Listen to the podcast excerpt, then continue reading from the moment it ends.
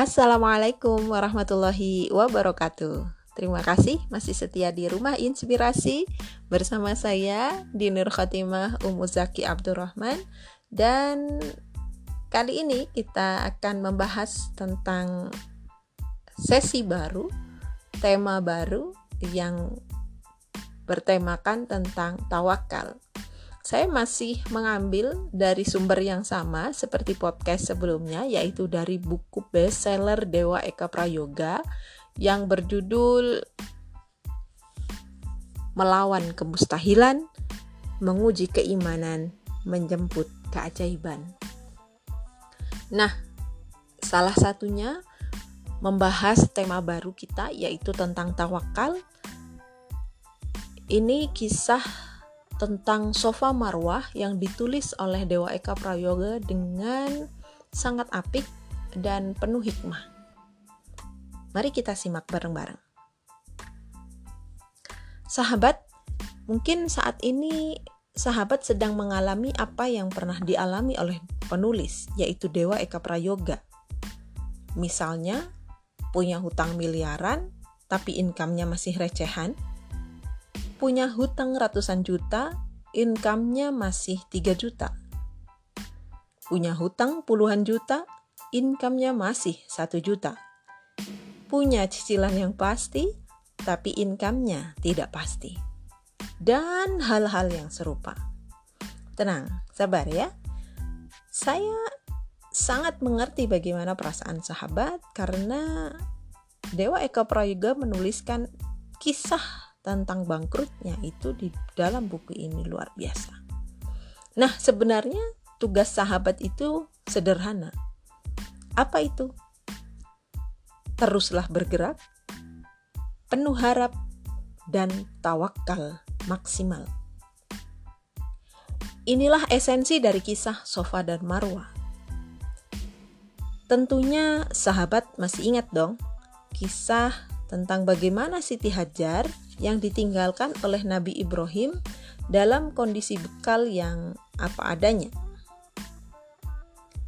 Ya, banyak pelajaran penting dan sangat berharga yang bisa kita ambil dari kisah Siti Hajar ini. Bayangkan saja, untuk mendapatkan makanan atau minuman, Siti Hajar harus meninggalkan Nabiullah Ismail yang masih bayi Nabiullah Ismail dalam keadaan kehausan, masih bayi, ditinggalkan oleh Siti Hajar di sebuah padang pasir yang cukup tandus. Lantas, apa yang Siti Hajar lakukan? Ia terus bergerak dengan lari-lari dan bolak-balik dari Bukit Sofa ke Bukit Marwa hingga tujuh kali dengan harapan bisa menemukan makanan atau minuman untuk diberikan kepada Nabi Ismail alaihissalam. Hasilnya, nihil. Ia tidak menemukan makanan atau minuman tersebut di Bukit Sofa maupun di Bukit Marwah. An sahabat bisa membayangkan ya, tujuh kali bolak-balik, udah tahu nggak ada, eh tapi tetap aja lewat situ. Kalau kita berpatokan pada omongan Albert Einstein, hanya orang gila yang mengharapkan hasil berbeda tetapi menggunakan cara yang sama. Lah berarti Siti Hajar ini termasuk orang gila dong. Iya kan? Nah, tapi orang gila itu bergerak tanpa iman. Sementara orang yakin bergerak dengan iman. Inilah bedanya mukmin dengan yang tidak beriman. Namun Allah berkehendak lain. Allah Subhanahu wa taala justru mengeluarkan air bukan dari sofa ataupun marwah, melainkan dari tanah tepat di bawah telapak kaki Nabiullah Ismail alaihissalam. Masya Allah. Luar biasa, ajaib sekali. Hebatnya lagi, air tersebut terus-menerus mengalir hingga detik ini dan kita mengenalnya dengan sebutan air zam-zam.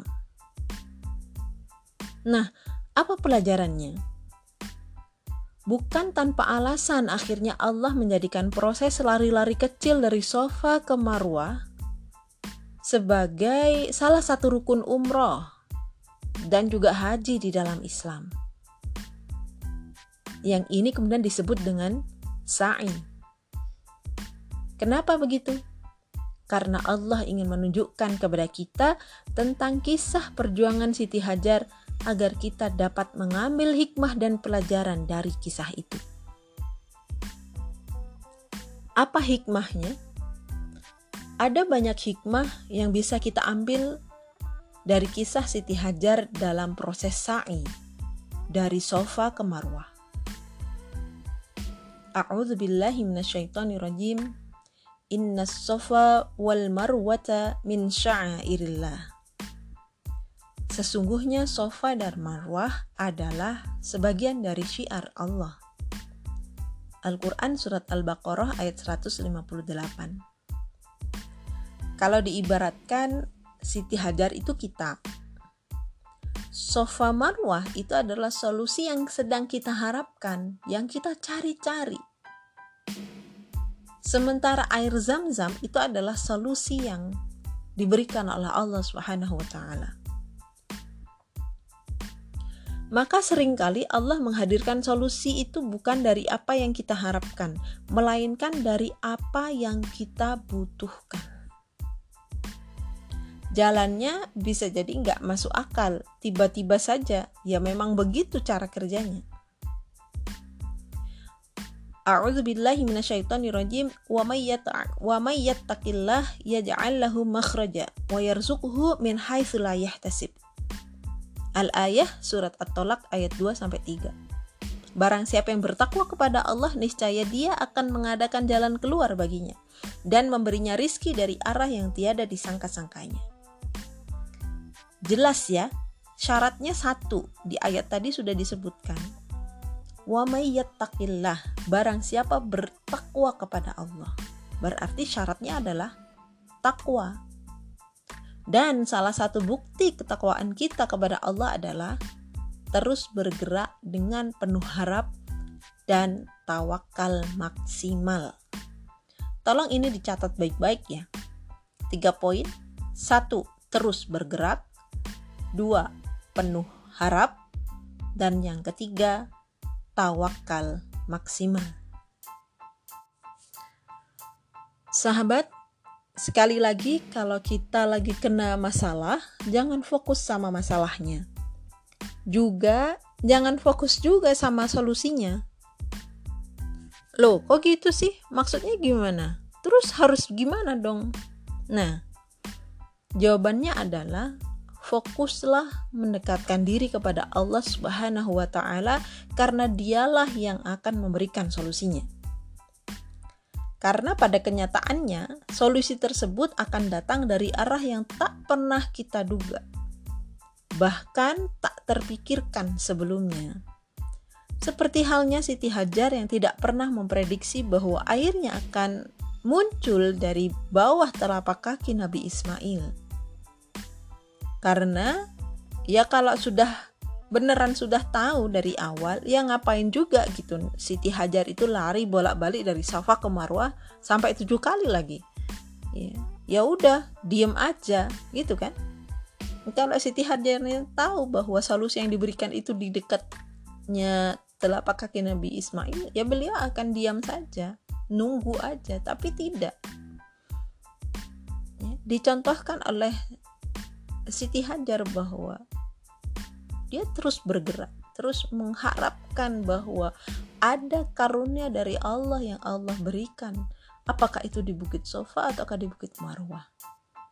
Dan ternyata Allah izinkan air zam-zam itu mengucur deras di dekat kaki Nabiullah Ismail alaihissalam. Jadi, jangan cuma diam, ayo terus bergerak. Tapi bukan begitu mekanismenya. Allah punya skenario dengan cara yang lebih keren. Allah itu pengen kita bergerak. Allah itu pengen kita nggak diam. Allah itu pengen banget kita itu yakin, yakin seyakin-yakinnya. Allah pengen kita terus mendekatkan diri kepada Allah. Jadi, jangan cuma diam, ayo terus bergerak. Orang lain mungkin akan menertawakanmu, orang lain mungkin akan merendahkanmu, orang lain mungkin akan mengecapmu gila. Tidak apa, biarkan saja, teruslah bergerak, teruslah berjuang, dan teruslah berusaha. Karena yang menentukan hasilnya bukanlah mereka, tapi yang menentukan adalah Allah Subhanahu wa Ta'ala. Demikian tadi podcast hari ini tentang tawakal. Mudah-mudahan bisa diambil guna dan manfaatnya untuk kita semua. Dari saya, Dinur Khotimah Amuzaki Abdurrahman. Ketemu lagi besok. Wassalamualaikum warahmatullahi wabarakatuh.